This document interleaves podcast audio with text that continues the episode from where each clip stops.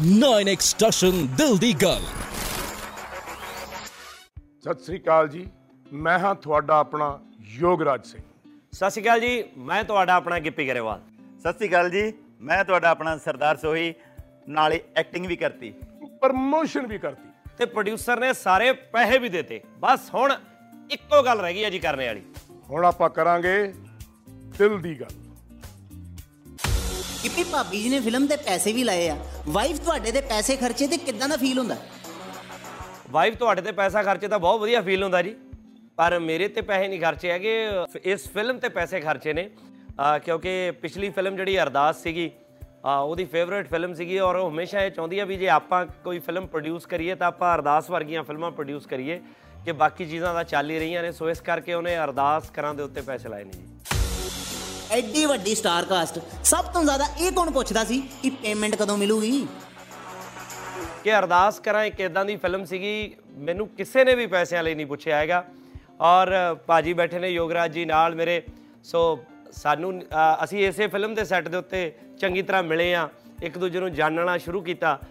ਪੈਸੇ ਤਾਂ ਬਹੁਤ ਦੂਰ ਦੀ ਗੱਲ ਮੈਨੂੰ ਇਹਨਾਂ ਨੇ ਐਸਾ ਆਸ਼ੀਰਵਾਦ ਦਿੱਤਾ ਕਹਿੰਦੇ ਪੁੱਤਰਾ ਕਾਮਯਾਬ ਹੋਵੇ ਤੇਰੀ ਫਿਲਮ ਔਰ ਸੋਈ ਸਾਹਿਬ ਨਾਲ ਤਾਂ ਮੈਂ ਕਦੋਂ ਦਾ ਮਿਲਦਾ ਜਦੋਂ ਮੇਰੀ ਕੈਰੀਅਰ ਦਾ ਸ਼ੁਰੂਆਤ ਹੋਈ ਸੀ ਮੈਂ ਇਹਨਾਂ ਤੋਂ ਕਲਾਸਾਂ ਲਈਆਂ ਸੀ ਇਹਨਾਂ ਤੋਂ ਸਿੱਖਿਆ ਸੀ।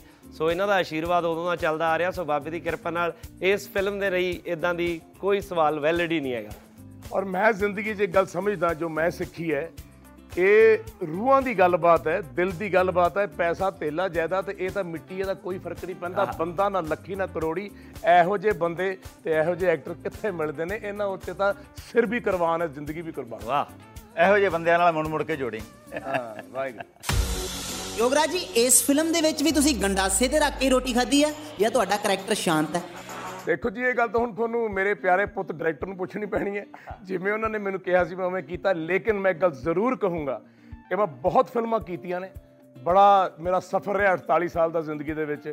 ਔਰ ਇਹ ਮੈਂ ਗੱਲ ਠੋਕ ਵਜਾ ਕੇ ਕਹਿਣਾ ਕਿ ਗਿੱਪੀ ਪੁੱਤ ਤੋਂ as a director as a film maker ਲੋਕਾਂ ਨੂੰ ਸਿੱਖਣਾ ਚਾਹੀਦਾ ਹੈ। ਮੈਂ ਹਮੇਸ਼ਾ ਇਹ ਗੱਲ ਕਹਿੰਦਾ ਹੁੰਦਾ ਸੀ, ਇਹ ਮੂਵੀ ਹੈ ਫਿਲਮ ਨਹੀਂ ਹੈ। Movie means movement larger than life cinema ਮੇਰੇ ਲਈ ਉਹ ਗੱਲ ਹੈ, ਜਿਵੇਂ ਰੱਬ ਨੇ ਬ੍ਰਹਮੰਡ ਬਣਾਇਆ ਯੂਨੀਵਰਸ ਬਣਾਇਆ, ਔਰ ਰੱਬ, ਔਰ ਬੰਦੇ ਨੇ ਸਿਨੇਮਾ ਬਣਾਇਆ ਕ੍ਰੀਏਸ਼ਨ ਕੀਤੀ। ਸੋ ਮੈਂ ਹਮੇਸ਼ਾ ਸਮਝਦਾ ਕਿ ਇੱਕ ਸੂਝਵਾਨ ਡਾਇਰੈਕਟਰ ਇਸ ਯੰਗ ਏਜ 'ਚ ਜਿਹੋ ਜਿਹਾ ਪੁੱਤ ਗਿੱਪੀ ਹੈ, ਮੈਂ ਸਮਝਦਾ ਇਹੋ ਜਿਹੀਆਂ ਕਲਾਸਿਕ ਫਿਲਮਾਂ ਹੀ ਬਣਾਉਣੀਆਂ ਚਾਹੀਦੀਆਂ। ਔਰ ਫਿਰ ਜੇ ਅਸੀਂ ਨਾ ਹਟ ਕੇ ਬਣਾਵਾਂਗੇ ਤਾਂ ਫਿਰ ਕੌਣ ਬਣਾਵੇਗਾ? ਵਾਹ। ਸੋਈ ਸਾਹਿਬ ਕਹਿੰਦੇ ਚੰਗੇ ਟਾਈਮ 'ਚ ਰੱਬ ਨਹੀਂ ਯਾਦ ਆਉਂਦਾ। ਤੁਹਾਨੂੰ ਕਦੇ ਚੰਗੇ ਟਾਈਮ 'ਚ ਰੱਬ ਭੁੱਲਿਆ? ਚੰਗੇ ਟਾਈਮ 'ਚ ਰੱਬ ਭੁੱਲਣ ਦਾ ਮਤਲਬ ਹੀ ਨਹੀਂ ਰੱਬ ਚੰਗੇ ਟਾਈਮ 'ਚ ਜ਼ਿਆਦਾ ਯਾਦ ਆਉਂਦਾ। ਹੁਣ ਮੇਰਾ ਚੰਗਾ ਟਾਈਮ ਆਇਆ ਹੁਣ ਤਾਂ ਮੈਂ ਰੱਬ ਰੱਬ ਰੱਬ ਰੱਬ ਹੀ ਕਰਦਾ ਰਹਿਣਾ। ਕਿਉਂਕਿ ਉਮਰ ਨੇੜੇ ਲੱਗਦੀ ਜਾਂਦੀ ਹੈ ਕਹਿੰਦਾ ਰੱਬਾ ਨਹੀਂ ਯਾਰ ਹੁਣ ਵਧੀਆ ਦਿਨ ਆਏ ਨੇ ਹੋਰ ਜਿਉਂ ਲੈਣ ਦੇ। ਸੋ ਰੱਬ ਨੂੰ ਭੁੱਲਣ ਦਾ ਮਤਲਬ ਹੀ ਨਹੀਂ ਅਰਦਾਸਾਂ ਰੱਬ ਅੱਗੇ ਇਹੀ ਕਰੀਦੀਆਂ ਨੇ। ਵੀ ਮੈਂ- ਮੈਨੂੰ ਅ, ਅ, ਹੋਰ ਵਧੀਆ ਵਧੀਆ ਰੋਲ ਮਿਲਣ। ਗਿੱਪੀ ਭਾਜੀ ਇਸ ਤੋਂ ਵਧੀਆ ਵਧੀਆ ਹੋਰ ਫਿਲਮਾਂ ਬਣਾਉਣ। ਇਹ ਤਾਂ ਕਮਾਲ ਦੀ ਫਿਲਮ ਬਣੀ ਹੈ। ਇਹ ਬਸ ਇਹੀ ਅਰਦਾਸ ਰਹਿੰਦੀ ਹਰ ਵੇਲੇ। ਔਰ ਮੈਂ ਵੀ ਸਮਝਦਾ ਕਿ ਜ਼ਿੰਦਗੀ ਦੇ ਵਿੱਚ ਗੁਰੂ ਨਾਨਕ ਸਭ ਤੇਰੀ ਵਡਿਆਈ ਕੋਈ ਨਾਉ ਨਾ ਜਾਣੇ ਮੇਰਾ। ਇਹ ਉਹਦੀ ਰਹਿਮਤ ਹੁੰਦੀ ਹੈ ਉਹਦੀ ਕਿਰਪਾ ਹੁੰਦੀ ਹੈ ਉਹਦਾ ਤਰਸ ਹੁੰਦਾ ਹੈ ਕਿ ਉਹ ਅੱਜ ਜਿੰਨੇ ਵੀ ਅਸੀਂ ਬੈਠੇ ਆ ਜਿਨ੍ਹਾਂ ਦਾ ਨਾਮ ਅੱਜ ਦੁਨੀਆ ਪੂਜਦੀ ਹੈ ਸਭ ਕੁਝ ਕਰਦੀ ਹੈ ਇਹ ਉਹਦੀ ਰਹਿਮਤ ਹੈ ਤੇ ਬੰਦੇ ਨੂੰ ਹਮੇਸ਼ਾ ਨੀਵਾ ਹੋ ਕੇ ਚੱਲਣਾ ਚਾਹੀਦਾ। ਗੁਰੂ ਨਾਨਕ ਦੇਵ ਜੀ ਨੂੰ ਕਿਸੇ ਨੇ ਪੁੱਛਿਆ ਸੀ ਕਿ ਤੁਸੀਂ ਪੁੰਜੇ ਕਿਉਂ ਬਹਿ ਜਾਂਦੇ ਹੋ?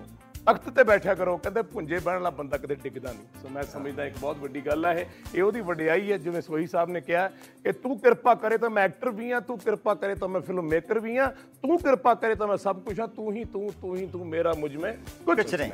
ਵਾਹ। ਕਿਪੀ ਕਾਫੀ ਫਿਲਮਾਂ ਕੈਨੇਡਾ ਸ਼ੂਟ ਕਰ ਰਹੇ ਹੋ। ਕਿਸੇ ਫਿਲਮ 'ਚ ਟਰੂਡੋ ਨੂੰ ਤੇ ਨਹੀਂ ਫੀਚਰ ਕਰ ਰਹੇ? ਨਹੀਂ ਟਰੂਡੋ ਨੂੰ ਕਿਸੇ ਫਿਲਮ 'ਚ ਫੀਚਰ ਨਹੀਂ ਕਰ ਰਹੇ। ਆ, ਮੈਂ ਇਸ ਕਰਕੇ ਫਿਲਮਾਂ ਬਾਹਰ ਜਾਂ ਕੈਨੇਡਾ ਇਸ ਸ਼ੂਟ ਨਹੀਂ ਕੀਤੀਆਂ ਕਿ ਉੱਥੇ ਕੋਈ ਖਾਸ ਚੀਜ਼ ਹੈ ਜਾਂ ਉੱਥੇ ਦਾ ਵਿਜ਼ੂਅਲ ਦਿਖਾਉਣਾ ਹੈ। ਹਮੇਸ਼ਾ ਮੈਂ ਇਹ ਗੱਲ ਕਹਿਣਾ ਹੁੰਦਾ ਕਿ ਫਿਲਮ ਨੂੰ ਕਹਾਣੀ ਦੇ ਮੁਤਾਬਕ ਸ਼ੂਟ ਕੀਤਾ ਜਾਵੇ। ਸੋ ਅੱਜ ਕੱਲ ਬਹੁਤ ਫਿਲਮਾਂ ਕਈ ਬਾਹਰ ਸ਼ੂਟ ਹੋ ਰਹੀਆਂ, ਇਸ ਕਰਕੇ ਕਿ ਸਬਸਿਡੀ ਕਰਕੇ ਜਾਂ ਹੋਰ ਚੀਜ਼ਾਂ ਕਰਕੇ। ਸੋ ਕੈਨੇਡਾ ਦੇ ਵਿੱਚ ਇਦਾਂ ਦਾ ਕੋਈ ਚੱਕਰ ਨਹੀਂ। ਸਾਡੀ ਜਿਹੜੀ ਫਿਲਮ ਸੀ, ਅਰਦਾਸ ਕਰਾਂ, ਉਹਦੀ ਕਹਾਣੀ ਹੀ ਇਦਾਂ ਦੀ ਸੀਗੀ, ਜਿਹੜੀ ਕਾਫੀ ਪਹਿਲਾਂ 1960 65 ਤੋਂ ਸ਼ੁਰੂ ਹੁੰਦੀ ਆ ਫਿਲਮ। ਸੋ ਉਦੋਂ ਤੋਂ ਲੈ ਕੇ 2019 ਤੱਕ ਦੀ ਕਹਾਣੀ ਹੈ। ਸੋ ਉਹਦੇ ਚ ਕਾਫੀ ਜਗ੍ਹਾ ਦੇ ਉੱਤੇ ਫਿਲਮ ਟਰੈਵਲ ਕਰਦੀ ਆ। ਸੋ ਸਾਰੀਆਂ ਲੋਕੇਸ਼ਨਾਂ ਨੂੰ ਇਸ ਫਿਲਮ 'ਚ ਯੂਜ਼ ਕੀਤਾ ਗਿਆ ਜੀ। ਯੋਗਰਾਜ ਜੀ ਤੁਹਾਡਾ ਆਪਣਾ ਪੈਟਰੋਲ ਪੰਪ ਹੈ। ਤੁਸੀਂ ਅੱਜ ਤੱਕ ਆਪਣੀ ਗੱਡੀ 'ਚ ਘੱਟ ਤੋਂ ਘੱਟ ਕਿੰਨੇ ਦਾ ਤੇਲ ਪਵਾਇਆ? ਗਲਤੀ ਨਾਲ ਮੈਂ ਤੇਲ ਵੇਚਣ ਲੱਗ ਗਿਆ। ਵੈਸੇ ਹੈ ਮੈਂ ਜ਼ਿਮੀਦਾਰ ਤੇ ਕ੍ਰਿਕਟਰ ਸੀ। ਬਟ ਇਹ ਹੈ ਵੀ ਕਦੇ ਮੁਫਤ ਨਹੀਂ ਪਵਾਇਆ। ਹਮੇਸ਼ਾ ਜਦ ਵੀ ਪੈਟਰੋਲ ਪਵਾਇਆ ਪੈਸੇ ਦੇ ਕੇ ਪਵਾਇਆ ਕਿਉਂਕਿ ਮੈਂ ਬਲੀਵ ਕਰਦਾ ਜਿਹੜੇ ਬੰਦੇ ਕ੍ਰੈਡਿਟ ਤੇ ਬਿਜ਼ਨਸ ਕਰਦੇ ਨੇ ਜ਼ਿਆਦਾ ਕਾਮਯਾਬ ਨਹੀਂ ਹੁੰਦੇ। ਵੈਸੇ ਮੈਂ ਬਿਜ਼ਨਸਮੈਨ ਹੈ ਨਹੀਂ। ਪਰ ਲੋਕਾਂ ਨੂੰ ਬੜਾ ਮੁਫਤ ਪੈਟਰੋਲ ਪਾਇਆ ਕਿਉਂਕਿ ਜਦ ਯੂਵੀ ਨੇ 6 ਛੱਕੇ ਮਾਰੇ ਸੀ ਤੇ ਮੈਂ ਛਬੀਲ ਹੀ ਖੋਲਦੀ ਸੀ। ਮੈਂ ਕਿਹਾ ਭਰਾਈ ਜਾਓ ਤੇ ਜਾਈ ਜਾਓ ਕਿਉਂਕਿ ਉਹ ਦਿਨ ਜੱਟ ਖੁਸ਼ ਬਹੁਤ ਸੀ। ਆਈ ਥਿੰਕ ਆ ਇੱਕ ਮੈਂ ਆਪਣੀ ਗੱਡੀ ਤਾਂ ਨਹੀਂ ਪਾਇਆ ਪਰ ਲੋਕਾਂ ਦੀ ਗੱਡੀਆਂ 'ਚ ਬਹੁਤ ਮੁਫਤ ਪਾਇਆ। ਗਿੱਪੀ ਅਰਦਾਸ ਵਿੱਚ ਮੱਝ ਨੇ ਤੰਗ ਕੀਤਾ ਸੀ ਇਸ ਵਾਰ ਕਿਹਨੇ ਤੰਗ ਕੀਤਾ? ਇਸ ਵਾਰ ਠੰਡ ਨੇ ਤੰਗ ਕੀਤਾ ਜੀ। ਆ ਠੰਡ ਨੇ ਬਹੁਤ ਤੰਗ ਕੀਤਾ ਜੀ। ਜਿੱਥੇ ਅਸੀਂ ਫਿਲਮ ਸ਼ੂਟ ਕੀਤੀ ਆ -35 -40 ਤੱਕ ਟੈਂਪਰੇਚਰ ਗਿਆ। ਸੋ ਅਸੀਂ ਤਾਂ ਫਿਰ ਵੀ ਚੱਲ ਰਹੇ ਸੀ ਔਖੇ ਸੌਖੇ। ਸੋ ਮੈਨੂੰ ਸੋਈ ਸਾਹਿਬ ਦਾ ਸਭ ਤੋਂ ਵੱਧ ਡਰ ਸੀਗਾ। ਮੈਂ ਕਿਹਾ ਵੀ ਸੋਈ ਸਾਹਿਬ ਕਰਕੇ ਹੀਟਰ ਅਸੀਂ ਆਊਟਡੋਰ ਬਹੁਤ ਰੱਖੇ ਹੋਏ ਸੀ। ਜਿੱਥੇ ਕੈਨੇਡਾ ਸ਼ੂਟ ਕੀਤੀ ਹੈ ਫਿਲਮ। ਸੋ ਉਸ ਜਗ੍ਹਾ ਦੇ ਉੱਤੇ ਅੱਜ ਤੱਕ ਕੋਈ ਵੀ ਕੋਈ ਵੀ ਪੰਜਾਬੀ ਦੀ ਫਿਲਮ ਜਾਂ ਹਿੰਦੀ ਦੀ ਫਿਲਮ ਸ਼ੂਟ ਨਹੀਂ ਹੋਈ ਉਹਨਾਂ ਪਿੰਡਾਂ ਦੇ ਵਿੱਚ ਉਸ ਜਗ੍ਹਾਵਾਂ ਦੇ ਉੱਤੇ ਜਾ ਕੇ ਜਿੱਥੇ ਅਰਦਾਸ ਕਰਾਂ ਸ਼ੂਟ ਹੋਈ ਆ ਤੁਸੀਂ ਜਦੋਂ ਇਹਦੀਆਂ ਲੋਕੇਸ਼ਨਾਂ ਦੇਖੋਗੇ ਤੁਹਾਨੂੰ ਪਤਾ ਲੱਗੂ। ਸੋ ਠੰਡ ਨੇ ਸਭ ਤੋਂ ਜ਼ਿਆਦਾ ਤੰਗ ਕੀਤਾ ਜੀ ਔਰ ਮੈਨੂੰ ਯਾਦ ਆ ਕਿ ਸੋਹੀ ਸਾਹਿਬ ਦਾ ਭਾਰ ਵੀ ਜਦੋਂ ਕੰਡੇ ਤੇ ਚੜ੍ਹਦੇ ਸੀ ਕੁਆਂਟਲ ਦੇ ਆਸ-ਪਾਸ ਹੁੰਦਾ ਸੀਗਾ। ਸੋ ਇਹ ਕਹਿੰਦੇ ਸੀਗੇ ਕਿ ਯਾਰ ਮੈਂ ਇੰਨਾ ਭਾਰਾ ਕਿਵੇਂ ਹੋ ਗਿਆ? ਮੈਂ ਕਿਹਾ ਜੀ ਜਦੋਂ ਬੰਦੇ ਨੇ ਪੰਜ ਪੰਜ ਜੈਕਟਾਂ ਪਾਉਣੀਆਂ ਪੰਜ ਪੰਜ ਪੈਂਟਾਂ ਪਾਉਣੀਆਂ ਉਹਨਾਂ ਦਾ ਭਾਰ ਵੀ ਵਿੱਚ ਕਾਊਂਟ ਹੋਣਾ। ਮੇਰੇ ਇੱਕ ਸੀਨ ਯਾਦ ਹੈ। ਅਸੀਂ ਅ, ਥੱਲੇ ਅਮ, ਅ, ਜਿਹੜੇ ਸੀਮੈਂਟ ਦੇ ਅ, ਬਣੇ ਸੀ ਚਬੂਤਰੇ ਜੇ ਉਹਨਾਂ ਦੇ ਬੈਠੇ ਤੇ ਉਹ ਕੰਬਲ ਵੀ ਦੋ ਚਾਰ ਲਪੇਟੇ ਹੋਏ। ਜਦੋਂ ਸ਼ਾਟ ਆਉਂਦੇ ਸੀ ਉਹ ਹਟਾ ਲੈਂਦੇ ਸੀ। ਤੇ ਫਿਰ ਇੱਕ ਉੱਥੇ ਜੀਵ ਦਾ ਹਾਲ ਇਹ ਹੁੰਦਾ ਸੀ ਠੰਡ 'ਚ ਡਾਇਲੌਗ ਬੋਲਣ ਵੇਲੇ ਅ, ਹਾਂਜੀ ਭਾਜੀ ਕਲੀਅਰ ਬੋਲੋ ਜੀ। ਕਲੀਅਰ ਕਿਉਂ ਜੀਵ ਦੇ ਜਾਮ ਹੋਈ ਪਈ ਹੈ। ਮੈਨੂੰ ਹੁਣ ਵੀ ਯਾਦ ਆ ਕਿ ਜਿਹੜਾ ਜਦੋਂ ਡਬ ਉਤੋਂ ਫਿਲਮ ਆਉਂਦੀ ਆ ਤਾਂ ਉਹਨੂੰ ਪਾਇਲਟ ਕਹਿੰਦੇ ਆ ਅਸੀਂ ਜਿਹੜਾ ਪਹਿਲਾਂ ਬੋਲਿਆ ਹੁੰਦਾ ਡਾਇਲੋਗ ਹੁੰਦਾ ਵਾ। ਜਦੋਂ ਉਹਨੂੰ ਸੈੱਟ ਕੀਤਾ ਤਾਂ ਬਹੁਤ ਡਾਇਲੋਗ ਸੋਹੀ ਸਾਹਿਬ ਦੇ ਤਾਂ ਬਹੁਤ ਹੀ ਡਾਇਲੋਗ ਇਹੋ ਜਿਹੇ ਸੀ ਜਿਹੜੇ ਤੁਹਾਨੂੰ ਸਮਝ ਨਹੀਂ ਸੀ ਆਉਂਦੇ। ਸੋ ਡਬ ਕਰਾਉਣ ਵਾਲੇ ਮੈਨੂੰ ਪੁੱਛਦੇ ਹੀ ਬਾਰ-ਬਾਰ ਸੂਰੀ ਸਾਹਿਬ, ਸਾਡੇ ਵੀ ਯਾਰ ਸੋਹੀ ਸਾਹਿਬ ਦੇ ਡਾਇਲੋਗ ਸਮਝ ਨਹੀਂ ਆ ਰਹੇ ਹੈਗੇ ਵੀ ਕੀ ਚੱਕਰ ਆ। ਮੈਂ ਕਿਹਾ ਜੀ ਐਕਸਪ੍ਰੈਸ਼ਨ ਸਮਝ ਆ ਰਿਹਾ। ਕਹਿੰਦੇ ਆ ਮੈਂ ਕਿਹਾ ਜੀ, ਕੋਈ ਨਾ, ਉਹ ਡਬ ਕਰਨਗੇ, ਸਮਝ ਆਉਣਗੇ। ਮੈਂ ਕਿਹਾ ਜੀ, ਇਹ ਠੰਡ ਦਾ ਕਾਰਾ ਹੈ। ਸੋ ਇਹ ਤੁਤਲੇ ਹੋ ਜਾਂਦੇ ਸੀਗੇ ਜੀ। ਸੋਹੀ ਸਾਹਿਬ ਫਿਲਮ ਦਾ ਸ਼ੂਟ ਫੋਰਨ 'ਚ ਹੋਵੇ, ਤੁਹਾਨੂੰ ਵੀ ਐਕਸਾਈਟਮੈਂਟ ਹੁੰਦੀ ਹੈ ਜਾਂ ਹੁਣ ਚਾਹ ਮਰ ਗਿਆ? ਮੈਨੂੰ ਲੱਗਦਾ ਅਰਦਾਸ ਕਰਨ ਤੋਂ ਬਾਅਦ ਤਾਂ ਇੰਨੀ ਠੰਡ ਦਿਖਾਤੀ ਹੁਣ ਤਾਂ ਛੇਤੀ ਛੇਤੀ ਨਹੀਂ ਨਹੀਂ ਹੁਣ ਤਾਂ ਉੱਥੇ ਵਾਰ-ਵਾਰ ਜਾਣ ਨੂੰ ਦਿਲ ਕਰਦਾ। ਹੈ ਨੈਕਸਟ ਫਿਲਮ ਵੀ ਕੈਨੇਡਾ 'ਚ ਬਣਾਓ ਲੋਕੇਸ਼ਨ ਬਹੁਤ ਸੋਹਣੀਆਂ ਸੀ। ਔਰ ਅ, ਗਿੱਪੀ ਭਾਈ ਦਾ ਮੈਂ ਇਸ ਗੱਲੋਂ ਬਹੁਤ ਧੰਨਵਾਦੀ ਹਾਂ ਕਿ ਉੱਥੇ ਐਜ਼ ਪ੍ਰੋਡਿਊਸਰ ਕਦੇ ਲੱਗੇ ਹੀ ਨਹੀਂ। ਔਰ ਜਿਵੇਂ ਮੇਰੇ ਅ, ਬਜ਼ੁਰਗੀ ਦਾ ਇਹਨਾਂ ਨੇ ਥੋੜਾ ਜਿਹਾ ਖਿਆਲ ਰੱਖਿਆ ਨਾ ਆ ਹੁਣ ਬੋਲਣ 'ਚ ਵੀ ਬਹੁਤ ਖਿਆਲ ਰੱਖਿਆ। ਉਸੇ ਤਰ੍ਹਾਂ ਉੱਥੇ ਵੀ ਬਹੁਤ ਖਿਆਲ ਰੱਖਿਆ। ਉੱਥੇ ਸਾਰੇ ਆਪਦੇ ਯੂਨਿਟ ਨੂੰ ਪ੍ਰੋਡਕਸ਼ਨ ਡਿਪਾਰਟਮੈਂਟ ਨੂੰ ਇਹ ਕਿਹਾ ਸੀ ਸੋਹੀ ਸਾਹਿਬ ਦੀ ਕੋਈ ਡਿਮਾਂਡ ਇਹਨਾਂ ਨੂੰ ਠੰਡ ਠੁਰਕ ਲੱਗਦੀ ਹੋਵੇ ਕੋਈ ਚਾਹੀਦਾ ਹੋਵੇ ਤਾਂ ਸਾਰਾ ਧਿਆਨ ਰੱਖਣਾ ਇਹਨਾਂ ਦਾ। ਮੈਂ ਕਹਿੰਦਾ ਸੋਈ ਸਾਹਿਬ ਗਲਤ ਕਹਿੰਦੇ ਇਹ ਤਾਂ ਜਵਾਨੀ ਸ਼ੁਰੂ ਹੋਈ ਹੈ ਤੁਸੀਂ ਪਹਿਲਾਂ ਹੀ ਆਪਦਰ ਬੁੱਢਾ ਕਹਿਣ ਲੱਗ ਗਏ ਹੋ। ਗੱਲ ਕੀ ਹੈ? ਨਹੀਂ। ਅੱਜ ਲੈ ਲੈ ਮੈਂ ਦੇਖਿਆ ਅੱਜ ਵੀ ਮੁਟਿਆਰਾਂ ਬੜੀਆਂ ਹੈ ਜੀ। ਮੇਰੀ ਦੇਖਿਓ ਆ ਬੰਦਾ ਵੱਡਾ ਨਹੀਂ ਹੁੰਦਾ ਬੰਦਾ ਹਮੇਸ਼ਾ ਜਵਾਨ ਰਹਿੰਦਾ ਉਹਦਾ ਦਿਮਾਗ ਵੱਡਾ ਹੋ ਸਕਦਾ। ਹੈ। ਬਿਲਕੁਲ ਉਹਦੀ ਜਵਾਨੀ ਕਾਇਮ ਰਹਿਣੀ ਚਾਹੀਦੀ। ਬਿਲਕੁਲ। ਯੋਗਰਾਜ ਜੀ ਕਿਹੜੀਆਂ ਦੋ ਤਿੰਨ ਫਿਲਮਾਂ ਐਸੀਆਂ ਨੇ ਜਿਨ੍ਹਾਂ ਨੂੰ ਵੇਖ ਕੇ ਤੁਸੀਂ ਅਕਸਰ ਇਮੋਸ਼ਨਲ ਹੋ ਜਾਂਦੇ ਹੋ? ਬੇਸਿਕਲੀ ਮੈਂ ਬੜਾ ਇਮੋਸ਼ਨਲ ਆਦਮੀ ਹਾਂ। ਮੇਰਾ ਹਮੇਸ਼ਾ ਹੀ ਇੱਕ ਪਿਆਰ ਦਾ ਜਜ਼ਬਾ ਰਿਹਾ ਹੈ। ਆ, ਪਰ ਇੰਨੀਆਂ ਕੋਈ ਫਿਲਮਾਂ ਮੈਨੂੰ ਯਾਦ ਨਹੀਂ ਹੈਗੀਆਂ ਕਿ ਜਿਹਦੇ ਵਿੱਚ ਮੈਂ ਦੇਖ ਕੇ ਬੜਾ ਇਮੋਸ਼ਨਲ ਹੋਇਆ। ਪਰ ਹਾਂ, ਮੈਂ ਜਦ ਇਹ ਫਿਲਮ ਅਰਦਾਸ ਕਰ ਰਿਹਾ ਸੀ ਔਰ ਅਸੀਂ ਉਹ ਸ਼ੂਟ ਕਰ ਰਹੇ ਸੀ ਜਦ ਉਹ ਬੱਚੇ ਨੂੰ ਮੋਢੇ ਤੇ ਚੱਕਿਆ ਹੋਇਆ ਦਸਤਾਰ ਬੰਨ ਰਹੇ ਆ ਤੇ ਉਹਨੂੰ ਕਹਿੰਦਾ, ਵਾਹ ਸ਼ੇਰਾ ਕੀ ਬਾਤ ਹੈ। ਆਈ ਥਿੰਕ ਇਹ ਇੱਕ ਐਸਾ ਸੀਕੁਐਂਸ ਜਿਹੜਾ ਸ਼ੂਟ ਕੀਤਾ ਸੀ ਦੋ ਦਿਨ ਇਹਦੇ ਵਿੱਚ ਕਾਫੀ ਮੇਰਾ ਮਨ ਭਰਿਆ ਹੈ ਔਰ ਜਦ ਵੀ ਮੈਂ ਆਹ ਚੈਪਟਰਸ ਦੇਖਦਾ ਹਾਂ ਜਾਂ ਹੁਣ ਟ੍ਰੇਲਰ ਆਉਣਾ ਹੈ, ਤੇ ਮੈਨੂੰ ਮੈਨੂੰ ਇਸ ਚੀਜ਼ ਹਮੇਸ਼ਾ ਯਾਦ ਰਹੂਗੀ ਕਿ ਮੈਂ ਵੀ ਇਸ ਮਹਾਨ ਪਿਕਚਰ ਦਾ ਇੱਕ ਇੱਕ ਹਿੱਸਾ ਹੈਗਾ ਔਰ ਥੈਂਕਸ ਟੂ ਗਿੱਪੀ ਉਹਨਾਂ ਨੇ ਮੈਨੂੰ ਮੇਰੇ ਬਾਰੇ ਸੋਚਿਆ ਔਰ ਮੈਂ ਹਮੇਸ਼ਾ ਯਾਦ ਰੱਖੂੰਗਾ ਕਿਉਂਕਿ ਇਹ ਇੱਕ ਕੈਰੈਕਟਰ ਜਿਹੜਾ ਹਮੇਸ਼ਾ ਮੈਨੂੰ ਯਾਦ ਰਹੇਗਾ ਔਰ ਹਮੇਸ਼ਾ ਮੇਰੇ ਦਿਲ ਦੇ ਕਰੀਬ ਰਹੇਗਾ। ਗਿੱਪੀ ਪ੍ਰੋਡਿਊਸਰ ਬੰਦੇ ਨੂੰ ਸੈੱਟ ਤੇ ਸਭ ਤੋਂ ਜ਼ਿਆਦਾ ਟੈਨਸ਼ਨ ਕਿਸ ਚੀਜ਼ ਦੀ ਹੁੰਦੀ ਹੈ? ਆ ਮੈਨੂੰ ਇਦਾਂ ਲੱਗਦਾ ਕਿ ਜੇ ਤੁਸੀਂ ਅੱਛੇ ਪ੍ਰੋਡਿਊਸਰ ਬਣਨਾ ਤਾਂ ਸਭ ਤੋਂ ਪਹਿਲਾਂ ਤੁਹਾਨੂੰ ਇਹ ਸੋਚਣਾ ਪੈਂਦਾ ਵਾ ਕਿ ਤੁਹਾਡਾ ਜਿਹੜਾ ਯੂਨਿਟ ਹੈ ਉਹ ਖੁਸ਼ ਰਹੇ। ਯੂਨਿਟ ਨੂੰ ਕਿਸੇ ਟੈਨਸ਼ਨ ਦਾ ਕਿਉਂਕਿ ਦੇਖੋ ਟੈਨਸ਼ਨ ਤੁਸੀਂ ਪ੍ਰੋਡਿਊਸਰ ਹੋ ਤੁਹਾਨੂੰ 20 ਚੀਜ਼ਾਂ ਦੀ ਟੈਨਸ਼ਨ ਰਹਿਣੀ ਆ। ਟੈਨਸ਼ਨ ਇਹ ਹੁੰਦੀ ਆ ਕਿ ਤੁਹਾਡੇ ਆਰਟਿਸਟ ਖੁਸ਼ ਨੇ ਤੁਹਾਡੇ ਕਿਉਂਕਿ ਮੈਂ ਖੁਦ ਇੱਕ ਐਕਟਰ ਆ। ਮੈਨੂੰ ਇਦਾਂ ਲੱਗਦਾ ਕਿ ਜੇ ਐਕਟਰ ਮੈਂਟਲੀ ਸੈੱਟ ਦੇ ਉੱਤੇ ਖੁਸ਼ ਨਹੀਂ ਹੈ ਉਹ ਤੁਹਾਡੀ ਫਿਲਮ ਦਾ ਨੁਕਸਾਨ ਹੈ ਐਕਟਰ ਦਾ ਬਿਲਕੁਲ ਨੁਕਸਾਨ ਨਹੀਂ ਹੈ। ਸੋ ਮੈਂ ਜਿੱਦਾਂ ਸੋਈ ਸਾਹਿਬ ਨੇ ਕਿਹਾ ਵੀ ਅਹ, ਇਹਨਾਂ ਨੇ ਕਿਹਾ ਸੀਗਾ ਵੀ ਸੋਈ ਸਾਹਿਬ ਦਾ ਪੂਰਾ ਧਿਆਨ ਰੱਖਿਓ। ਮੈਨੂੰ ਯਾਦ ਆ ਜਿੱਥੇ ਵੀ ਅਸੀਂ ਜਾਂਦੇ ਸੀ ਸਾਡੇ ਸਪੌਟ ਬॉय ਤੋਂ ਲੈ ਕੇ ਜਿਹੜੇ ਮੁੰਡੇ ਇੱਥੋਂ ਸਾਰੀ ਟੀਮ ਸਾਡੀ ਇੰਡੀਆ ਤੋਂ ਗਈ ਸੀ ਕੈਨੇਡਾ ਸ਼ੂਟ ਕਰਨ ਲਈ। ਸਾਰੇ ਬੰਦੇ ਸੇਮ ਹੋਟਲ 'ਚ ਰਹਿੰਦੇ ਸੀਗੇ ਇੱਕ ਹੀ ਜਗ੍ਹਾ ਤੇ ਇਕੱਠੇ ਹੁੰਦੇ ਸੀਗੇ। ਉੱਥੇ ਹੀ ਖਾਣਾ ਪੀਣਾ ਉੱਥੇ ਹੀ ਉਹ ਚੀਜ਼ਾਂ। ਸੋ ਇੱਕ ਨਾ ਫੈਮਿਲੀ ਵਾਲਾ ਮਾਹੌਲ ਬਣ ਜਾਂਦਾ। ਸੋ ਮੈਨੂੰ ਲੱਗਦਾ ਜਿੰਨੀ ਦੇਰ ਉਹ ਨਾ ਬਣੇ ਜੇ ਤੁਹਾਨੂੰ ਪਹਿਲੇ ਦਿਨ ਤੋਂ ਪੋਜ਼ਿਟਿਵ ਵਾਈਬ ਨਾ ਆਵੇ ਫਿਰ ਪ੍ਰੋਡਿਊਸਰ ਨੂੰ ਟੈਨਸ਼ਨ ਲੈਣੀ ਚਾਹੀਦੀ ਆ ਕਿ ਕੁਝ ਨਾ ਕੁਝ ਗੜਬੜ ਉਹਦੇ 'ਚ ਹੈਗੀ ਆ। ਕੀ ਬਾਤ ਹੈ ਵਾਹ। ਯੋਗਰਾਜ ਜੀ ਯੂਵੀ ਨੇ ਤੁਹਾਡੀਆਂ ਸਾਰੀਆਂ ਫਿਲਮਾਂ ਟੀਵੀ ਤੇ ਵੇਖੀਆਂ ਕਿ ਥੀਏਟਰ 'ਚ ਜਾ ਕੇ? ਮੇਰਾ ਖਿਆਲ ਇੱਕ ਪਿਕਚਰ ਅਸੀਂ ਇਕੱਠੇ ਦੇਖੀ ਸੀ ਅ, ਭਾਗ ਮਿਲਖਾ ਭਾਗ ਤੇ ਐਸੇ ਲੈਂਟੇ ਮਾਲ 'ਚ ਹੀ ਦੇਖੀ ਸੀ ਔਰ ਜਿੱਥੇ ਮੇਰੇ ਨਾਲ ਬੈਠਾ ਸੀ ਔਰ ਮੈਂ ਪਹਿਲੀ ਵਾਰ ਯੂਵੀ ਨੂੰ ਰੋਂਦੇ ਦੇਖਿਆ ਉਸ ਫਿਲਮ ਵਿੱਚ ਇਮੋਸ਼ਨਲ ਹੁੰਦੇ ਦੇਖਿਆ ਮੈਨੂੰ ਕਈ ਵਾਰੀ ਉਹ ਨੈਪਕਿਨ ਦੇਣਾ ਪੈਂਦਾ ਸੀ ਕੋਈ ਗੱਲ ਨਹੀਂ ਕਹਿੰਦਾ ਉਹ ਡੈਡ ਇੱਕ ਇਹਦਾ ਪ੍ਰੋਜੈਕਸ਼ਨ ਹੀ ਇਦਾਂ ਦਾ ਵੀ ਮੈਂ ਅ, ਮੈਂ ਮੈਨੂੰ ਐ ਲੱਗਦਾ ਜਿਵੇਂ ਮੇਰੇ ਨਾਲ ਹੋ ਰਿਹਾ ਹੈ ਕਿਉਂਕਿ ਫਰਾਨ ਨੂੰ ਹਮੇਸ਼ਾ ਫੋਨ ਕਰਦਾ ਹੁੰਦਾ ਸੀ ਵੀ ਜੇ ਤੂੰ ਮੇਰੇ ਪਿਓ ਦੀ ਟ੍ਰੇਨਿੰਗ ਤੋਂ ਬਚ ਕੇ ਆ ਗਿਆ ਤਾਂ ਫਿਰ ਤੂੰ ਲੈਜੈਂਡ ਹੋ ਜਾਏਗਾ, ਬਾਕੀ ਮੈਨੂੰ ਪਤਾ ਨਹੀਂ। ਤੇ ਮੈਂ ਉਹਨੂੰ ਬੜੀ ਵਾਰੀ ਕਿਹਾ, ਮੈਂ ਕਿਹਾ, ਯਾਰ ਤੂੰ ਨੂੰ ਮੋਟੀਵੇਟ ਕਰ ਰਿਹਾ ਕਿ ਤੂੰ ਤੂੰ ਮੈਂ ਕਿਹਾ ਮੇਰਾ ਕੰਮ ਖਰਾਬ ਕਰ ਰਿਹਾ ਸੋ ਆਈ ਥਿੰਕ ਉਹ ਹਮੇਸ਼ਾ ਮੇਰੇ ਨਾਲ ਡਿਸਕਸ ਕਰਦਾ ਰਿਹਾ। ਅੱਜ ਕੱਲ ਉਹਨੇ ਮੇਰਾ ਨਵਾਂ ਨਾ- ਨਾਮ ਰੱਖਿਆ। ਔਰ ਸਾਰਿਆਂ ਨੂੰ ਪਤਾ ਹੋਣਾ ਚਾਹੀਦਾ ਅੱਜ ਕੱਲ ਮੈਨੂੰ ਲੋਕੀ ਡਰੈਗਨ ਸਿੰਘ ਕਹਿੰਦੇ ਨੇ। ਆਹ, ਯੋਗਰਾਜ ਸਿੰਘ ਤੋਂ ਮੈਂ ਡਰੈਗਨ ਸਿੰਘ ਹੋ ਗਿਆ। ਤਾਂ ਅਸੀਂ ਪੁਰਾਣੇ ਘਰ 'ਚ ਗਏ ਸੀ ਜਿਸ ਘਰ 'ਚੋਂ ਜੰਮਿਆ ਪਲਿਆ ਤੇ ਵੱਡਾ ਹੋਇਆ ਉੱਥੇ ਇੱਕ ਜਾਲੇ ਤੇ ਫੋਟੋ ਲੱਗੀ ਸੀਗੀ ਡਰੈਗਨ ਦੀ। ਉਹ ਲੰਬਾ ਜਿਹਾ ਜਿਹੜਾ ਸੱਪ ਜਿਹਾ ਹੁੰਦਾ ਮੋਟਾ ਸਾਰਾ ਮੂੰਹ ਅੱਗ ਕੱਢਦਾ। ਤੇ ਉਹਨੇ ਜਾਂਦੇ ਕਿਹਾ ਇਹ ਦੇਖੋ ਮੇਰੇ ਪਿਤਾ ਜੀ ਦੀ ਫੋਟੋ ਹੈ। ਤੇ ਮੈਂ ਕਿਹਾ ਹੈ ਜੀ? ਕਹਿੰਦਾ ਇਹ ਮੂੰਹ 'ਚੋਂ ਅੱਗ ਕੱਢਦਾ ਮੇਰਾ ਬਾਪੂ ਜਿਹੜਾ ਸੀਗਾ ਉਹ ਬਾਉਂਸਰਾਂ ਤੋਂ ਅੱਗ ਕੱਢਦਾ ਸੀ ਬਸ ਇੰਨਾ ਹੀ ਫ਼ਰਕ ਹੈ। ਗਿੱਪੀ ਜੇ ਸ਼ਿੰਦਾ ਰੁੱਸ ਜਾਵੇ ਤਾਂ ਉਹਨੂੰ ਕਿੱਦਾਂ ਮਨਾਉਂਦੇ ਹੋ? ਸ਼ਿੰਦਾ ਅਹ, ਦੇਖੋ ਜੀ ਅਹ, ਮੈਂ ਮੈਂ ਥੋੜਾ ਸਾਊ ਬਾਪੂ ਆ ਮਾਰੀ ਵਰਗਾ ਹੈ ਨੀਗਾ। ਮੈਂ ਤਾਂ ਪਿਆਰ ਨਾਲੇ ਬੁਲਾ ਲੈਣਾ ਜੀ। ਸੋ ਕਿਉਂਕਿ ਮੈਨੂੰ ਲੱਗਦਾ ਕਿ ਜਵਾਕਾਂ ਨੂੰ ਪਿਆਰ ਨਾਲ ਬੁਲਾ ਲੈਣਾ ਚਾਹੀਦਾ। ਸੋ ਐਟ ਦਾ ਐਂਡ ਤਾਂ ਫਾਦਰ ਨਾਲ ਬੱਚੇ ਛੋਟੀ ਛੋਟੀ ਗੱਲ ਤੇ ਨਾਰਾਜ਼ ਹੁੰਦੇ ਰਹਿੰਦੇ ਔਰ ਬ- ਜਿਹੜਾ ਬਾਪ ਦਾ ਤੇ ਬੇਟੇ ਦਾ ਰਿਸ਼ਤਾ ਉਹ ਰਿਸ਼ਤਾ ਹੀ ਇੱਕ ਇਦਾਂ ਦਾ ਵਾ। ਤੇ ਰੁੱਸਣਾ ਮਨਾਉਣਾ ਚੰਗਾ ਲੱਗਦਾ ਵਾ। ਜੇ ਉਹ ਰੁੱਸੇ ਨਾ ਦੋ ਦਿਨ ਤਾਂ ਮੈਨੂੰ ਐ ਲੱਗਣ ਲੱਗਦਾ ਵੀ ਯਾਰ ਕੋਈ ਮੇਰੇ 'ਚ ਪ੍ਰੋਬਲਮ ਹੋਏ ਰੁੱਸੇ ਹੀ ਨਹੀਂ ਹੈਗਾ। ਸੋ ਉਹ ਚੀਜ਼ ਹੋਣੀ ਚਾਹੀਦੀ ਹੈ। ਉਹ ਬੜਾ ਮੈਨੂੰ ਸ਼ੇਰ ਯਾਦ ਆ ਗਿਆ ਮੈਂ ਇੱਕ ਲਾਈਨ ਲਿਖੀ ਸੀ ਬੇਟਾ ਕਿ ਤੂੰ ਹਜ਼ਾਰ ਬਾਰ ਰੁੱਸੇ ਤੂੰ ਲੱਖ ਬਾਰ ਰੁੱਸੇ ਮੈਂ ਤੈਨੂੰ ਕਰੋੜਾਂ ਬਾਰ ਮਨਾਵਾਂ। ਕਦੇ ਅਸੀਂ ਵੀ ਰੁੱਸੇ ਆ ਸਾਨੂੰ ਮਨਾ ਕੇ ਤੇ ਦੇ ਆਹਾ ਕੀ ਬਾਤ। ਫਿਲਮ 'ਚ ਲੈਣ ਤੋਂ ਪਹਿਲਾਂ ਸ਼ਿੰਦੇ ਨੂੰ ਐਕਟਿੰਗ ਕਲਾਸਿਸ ਦਿੱਤੀਆਂ। ਆ ਛਿੰਦੇ ਨੂੰ ਮੈਂ ਹਾਂਜੀ ਅਰਦਾਸ ਕਰਾਂ ਚ ਉਹਨੇ ਅਹ, ਕਾਫੀ ਅਹ, ਠੀਕ ਰੋਲ ਆ ਜੀ ਜਿਹੜਾ ਉਹਨੇ ਕੀਤਾ ਵਾ।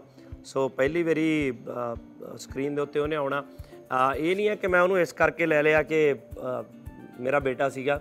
ਸੋ ਅਸੀਂ ਕਾਫੀ ਬੱਚਿਆਂ ਦੇ ਆਡੀਸ਼ਨ ਕੀਤੇ ਕਿਉਂਕਿ ਜਦੋਂ ਮੈਂ ਮੈਨੂੰ ਲੱਗਦਾ ਮੈਨੂੰ ਅਕਸਰ ਤੌਰ ਦੇ ਉੱਤੇ ਆਮ ਜਿਹੜੇ ਆਰਟਿਸਟਾਂ ਨਾਲ ਮੈਂ ਰੈਗੂਲਰ ਕੰਮ ਕਰਦਾ ਉਹ ਕਹਿੰਦੇ ਆ ਕਿ ਜਦੋਂ ਤੂੰ ਡਾਇਰੈਕਟਰ ਬਣ ਜਾਣਾ ਨਾ ਤੂੰ ਬਦਲ ਜਾਣਾ। ਵੀ ਤੂੰ ਥੋੜਾ ਹੋਰ ਤਰ੍ਹਾਂ ਦਾ ਹੋ ਜਾਣਾ।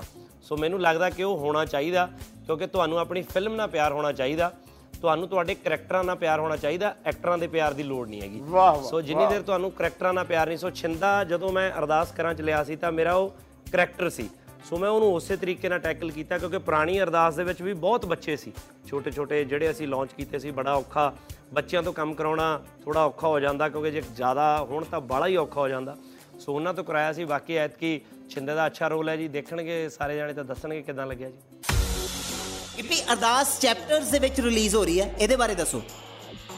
ਆ ਚੈਪਟਰ ਇੱਕ ਤਰ੍ਹਾਂ ਦੇ ਜੀ ਸਾਡੀ ਜਿਹੜੀ ਫਿਲਮ ਹੈ ਜਿਹੜੀ ਪੁਰਾਣੀ ਵੀ ਤੁਸੀਂ ਅਰਦਾਸ ਦੇਖਿਓ ਉਹਦੇ ਚ ਬਹੁਤ ਕਹਾਣੀਆਂ ਨੇ। ਸੋ ਇਹਦੇ ਵਿੱਚ ਵੀ ਕਈ ਕਹਾਣੀਆਂ ਅਲੱਗ-ਅਲੱਗ ਚੱਲਦੀਆਂ ਨੇ। ਸੋ ਇੱਕ ਇਸ ਕਰੈਕਟਰ ਦੀ ਕਹਾਣੀ ਹੈ ਉਸ ਕਰੈਕਟਰ ਦੀ ਕਹਾਣੀ ਹੈ। ਸੋ ਉਹਦਾ ਜਦੋਂ ਟ੍ਰੇਲਰ ਬਣਾਉਨੇ ਆ ਆਪਾਂ ਤਾਂ ਇੰਨੀਆਂ ਕਹਾਣੀਆਂ ਨੂੰ ਇਕੱਠਾ ਕਰਕੇ ਟ੍ਰੇਲਰ ਬਣਾਉਣਾ ਬੜਾ ਔਖੀ ਚੀਜ਼ ਹੈ ਮੈਨੂੰ ਲੱਗਦਾ। ਲੋਕਾਂ ਨੂੰ ਸਮਝ ਨਹੀਂ ਪੈਣੀ ਹੈਗੀ ਕਿਉਂਕਿ ਐਦਾਂ ਨਾ ਲੱਗੇ ਕਿ ਕੋਈ ਕਿਉਂਕਿ ਫਿਲਮ ਨੂੰ ਇਕੱਠਾ ਕਰਨਾ ਇੱਕ ਵ- ਅਲੱਗ ਚੀਜ਼ ਹੁੰਦੀ ਹੈ ਟ੍ਰੇਲਰ ਬਣਾਉਣਾ ਇੱਕ ਅਲੱਗ ਚੀਜ਼ ਆ। ਸੋ ਅਸੀਂ ਸੋਚਿਆ ਕਿ ਕਿਉਂ ਨਾ ਇੱਕ ਜਰਨੀ ਬਣਾਈ ਜਾਵੇ 19 ਜੁਲਾਈ ਤੱਕ, ਜਦੋਂ ਸਾਡੀ ਫਿਲਮ ਰਿਲੀਜ਼ ਹੋਣੀ ਹੈ ਉਸ ਤੋਂ ਪਹਿਲਾਂ ਅਸੀਂ ਚੈਪਟਰਸ ਰਿਲੀਜ਼ ਕਰਾਂਗੇ। ਪਹਿਲਾ ਚੈਪਟਰ ਹੁਣ ਸਾਡਾ ਆਉਣਾ, ਉਹਦੇ 'ਚ ਅਸੀਂ ਦਿਖਾਵਾਂਗੇ। ਕਿ ਕਿਹੜੇ ਕਿਹੜੇ ਕਰੈਕਟਰ ਕਿਦਾਂ ਕਿਦਾਂ ਦੇ ਕਰੈਕਟਰ ਸਾਡੀ ਫਿਲਮ 'ਚ ਨੇ ਔਰ ਫਿਲਮ ਸਾਡੀ ਕਿਸ ਤਰੀਕੇ ਦੀ ਸ਼ੂਟ ਆ ਉਹਦੇ 'ਚ ਤੁਹਾਨੂੰ ਉਹ ਪਤਾ ਲੱਗੂ। ਚੈਪਟਰ ਦੇ ਵਿੱਚ ਤੁਹਾਨੂੰ ਛੋਟੀਆਂ-ਛੋਟੀਆਂ ਕਹਾਣੀਆਂ ਪਤਾ ਲੱਗਣਗੀਆਂ ਹਰੇਕ ਕਰੈਕਟਰ ਬਾਰੇ। ਸੋ ਉਹ ਉਸ ਤਰੀਕੇ ਨਾਲ ਇਹਨੂੰ ਤੁਸੀਂ ਇੱਕ ਕਿਸਮ ਦਾ ਛੋਟਾ ਟ੍ਰੇਲਰ ਹੀ ਕਹਿ ਸਕਦੇ ਹੋ ਜੀ। ਯੋਗਰਾਜ ਜੀ ਕੌਣ ਸੀ ਜਿਹੜਾ ਸੈੱਟ ਤੇ ਓਵਰ ਜਜ਼ਬਾਤੀ ਸੀ? ਮੈਂ ਜਜ਼ਬਾਤ ਦੀ ਤਾਂ ਗੱਲ ਕਰੂੰਗਾ ਕਿਉਂਕਿ ਜਜ਼ਬਾਤ ਬਗੈਰ ਤਾਂ ਇਨਸਾਨ ਬਣਦਾ ਨਹੀਂ ਪਰ ਆ ਜਿਹੜਾ ਮੇਰਾ ਪੁੱਤ ਬੈਠਾ ਹੈ ਨਾ ਗਿੱਪੀ ਮੈਂ ਇੱਕ ਚੀਜ਼ ਵੇਖੀ ਹੈ ਜਿਹੜੀ ਕਿ ਮੇਰੀ ਕਲੋਜ਼ਲੀ ਨਿਟਡ ਹੈ ਮੇਰੇ ਹਾਰਟ 'ਚ। ਬੁਖਾਰ ਚੜਿਆ ਸੀ। ਮੰਜੇ ਤੇ ਪਏ ਸੀ। ਔਰ ਦਿਨ ਰਾਤ ਸ਼ੂਟਿੰਗ ਹੋ ਰਹੀ ਸੀ। ਔਰ ਮੈਂ ਕਿਹਾ ਮੈਂ ਕਿਹਾ ਬੇਟਾ ਆਰਾਮ ਕਰ ਲਓ। ਕਹਿੰਦੇ ਨਹੀਂ ਬਾਪੂ ਜੀ ਮੈਂ ਕੰਮ ਕਰਨਾ ਹੈ। ਔਰ ਮੈਂ ਇਸ ਇਨਸਾਨ ਨੂੰ ਦੇਖਿਆ ਕੰਮ ਕਰਦੇ ਜਦ ਬੁਖਾਰ ਖੰਗ ਬੁਰਾ ਹਾਲ ਬਾਂਕੇ ਦਿਹਾੜੇ ਦਿਨ ਰਾਤ ਤੇ ਮੈਂ ਗੱਲ ਕਦੋਂ ਕਹੀ? ਮੈਂ ਕੋ ਸਿੱਖ ਲਓ ਇਹ ਉਹ ਬੰਦੇ ਸਕਸੈਸਫੁਲ ਹੁੰਦੇ ਨੇ ਜਿਹੜੇ ਨਾ ਪਰਵਾਹ ਕਰਦੇ ਹੋਏ ਆਪਣੀ ਅਹ, ਬਿਮਾਰੀ ਦੀ ਜਾਂ ਆਪਣੇ ਸਿਹਤ ਦੀ ਉਹ ਪ੍ਰੋਜੈਕਟ ਉੱਤੇ ਲੱਗੇ ਰਹਿੰਦੇ ਨੇ। ਇਹ ਚੀਜ਼ ਮੈਂ ਇੱਕ ਸਿੱਖੀ ਹੈ ਔਰ ਇਮੋਸ਼ਨਲੀ ਮੈਂ ਇਸ ਚੀਜ਼ ਨਾਲ ਬਹੁਤ ਅਟੈਚਡ ਹਾਂ। ਔਰ ਮੈਂ ਇਸ ਗੱਲ ਨੂੰ ਸਮਝਦਾ ਇਹ ਮੈਨੂੰ ਇਹਨੂੰ ਮੈਂ ਬੇਟਾ ਕਹਿਣਾ ਤੇ ਪੁੱਤੀ ਹੈ ਮੇਰਾ ਮੈਂ ਦਾ ਮੈਂ ਦਾ ਪਿਓ ਹੀ ਆ ਪਰ ਜਿਹੜੀਆਂ ਗੱਲਾਂ ਮੈਂ ਗਿੱਪੀ ਤੋਂ ਸਿੱਖੀਆਂ ਨੇ ਮੈਂ ਅੱਗੇ ਜ਼ਰੂਰ ਜਾ ਕੇ ਲੋਕਾਂ ਨੂੰ ਦੱਸਦਾ। ਸੋਹੀ ਸਾਹਿਬ ਤੁਸੀਂ ਆਪ ਵੀ ਡਾਇਲੋਗ ਲਿਖਦੇ ਹੋ। ਰਾਣਾ ਰਣਬੀਰ ਦੇ ਡਾਇਲੌਗਸ 'ਚ ਨੁਕਸ ਨਹੀਂ ਕੱਢਿਆ? ਰਾਣਾ ਭਾਜੀ ਜਦੋਂ ਲਿਖਦੇ ਨੇ ਕਲਮ ਚੱਕਦੇ ਨੇ ਤਾਂ ਉਹ ਦੇਖਣਾ ਹੀ ਬਣਦਾ ਹੁੰਦਾ। ਬਹੁਤ ਪਿਆਰਾ ਲਿਖਦੇ ਨੇ। ਅਹ ਹਾਲਾਂਕਿ ਉਹ ਅਹ, ਸਾਹਿਤਕਾਰ ਨੇ ਥੋੜੇ ਜਿਹਾ ਕਦੇ ਕਦੇ ਸਾਹਿਤਕ ਹੋ ਜਾਂਦੇ ਸੀਗੇ। ਉਹ ਮ, ਬੈਠੇ ਸੀ ਗਿੱਪੀ ਉਹਨੇ ਕੋਲੇ। ਤਾਂ ਵੀ ਨਹੀਂ ਆਪਾਂ ਇੰਨਾ ਸਾਹਿਤਕ ਨਹੀਂ ਜਿਹੜੇ ਲੋਕਾਂ ਦੇ ਉੱਪਰ ਦੀ ਲੰਘ ਜੇ। ਪਰ ਉਹ ਅਹ, ਜਿਹੜੇ ਗਹਿਰੇ ਡੂੰਘੇ ਅਹ, ਜਿਹੜੇ ਡਾਇਲੌਗ ਨੇ ਜ਼ਿੰਦਗੀ ਦੀਆਂ ਗੱਲਾਂ ਜਿਹੜੀਆਂ ਦਿਲ ਦੀਆਂ ਅੰਦਰ ਦੀਆਂ ਉਹ ਬਹੁਤ ਬਾ- ਬਾਕਮਾਲ ਲਾਜਵਾਬ। ਮੈਨੂੰ ਤਾਂ ਬਹੁਤ ਅੱਛਾ ਲੱਗਿਆ। ਜਿਹੜੇ ਜਦੋਂ ਮੈਂ ਉਹਨਾਂ ਦੇ ਡਾਇਲੌਗ ਲਿਖੇ ਹੋਏ ਅਹ, ਕੈਮਰੇ ਦੇ ਸਾਹਮਣੇ ਬੋਲੇ ਅਹ, ਮਜ਼ਾ ਆਇਆ ਬਹੁਤ ਵਧੀਆ। ਗਿੱਪੀ ਡਾਇਰੈਕਟਰ ਦਾ ਫੋਨ ਹੈ ਕਿ ਫਿਲਮ ਦਾ ਬਜਟ 2 ਕਰੋੜ ਹੋਰ ਵੱਧ ਗਿਆ। ਕੀ ਕਹੋਗੇ? ਕਾਹਦੇ ਲਈ ਵਧ ਗਿਆ ਵੀਰੇ? ਨਹੀਂ ਪਤਾ ਤਾਂ ਲੱਗੇ ਨਾ ਵੀ ਕਿਹੜੀ ਚੀਜ਼ ਲਈ ਵਧਿਆ ਵਾ।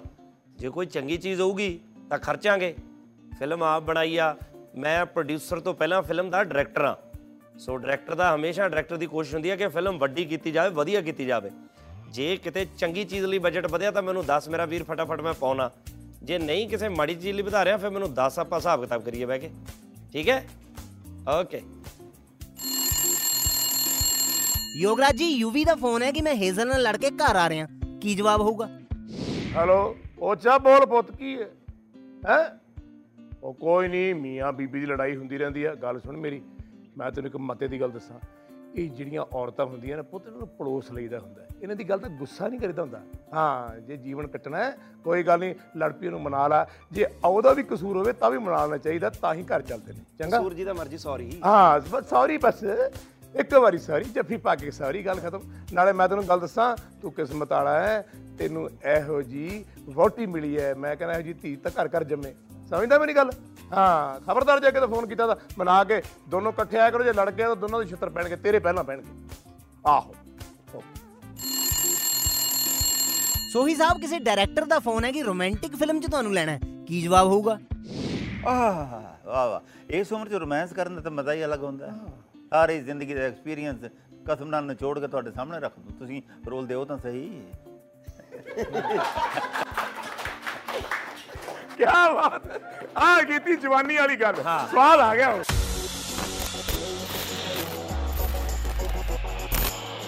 ਨਾਈਨ ਐਕਸਟ੍ਰੈਸ਼ਨ ਦਿਲ ਦੀ ਗੱਲ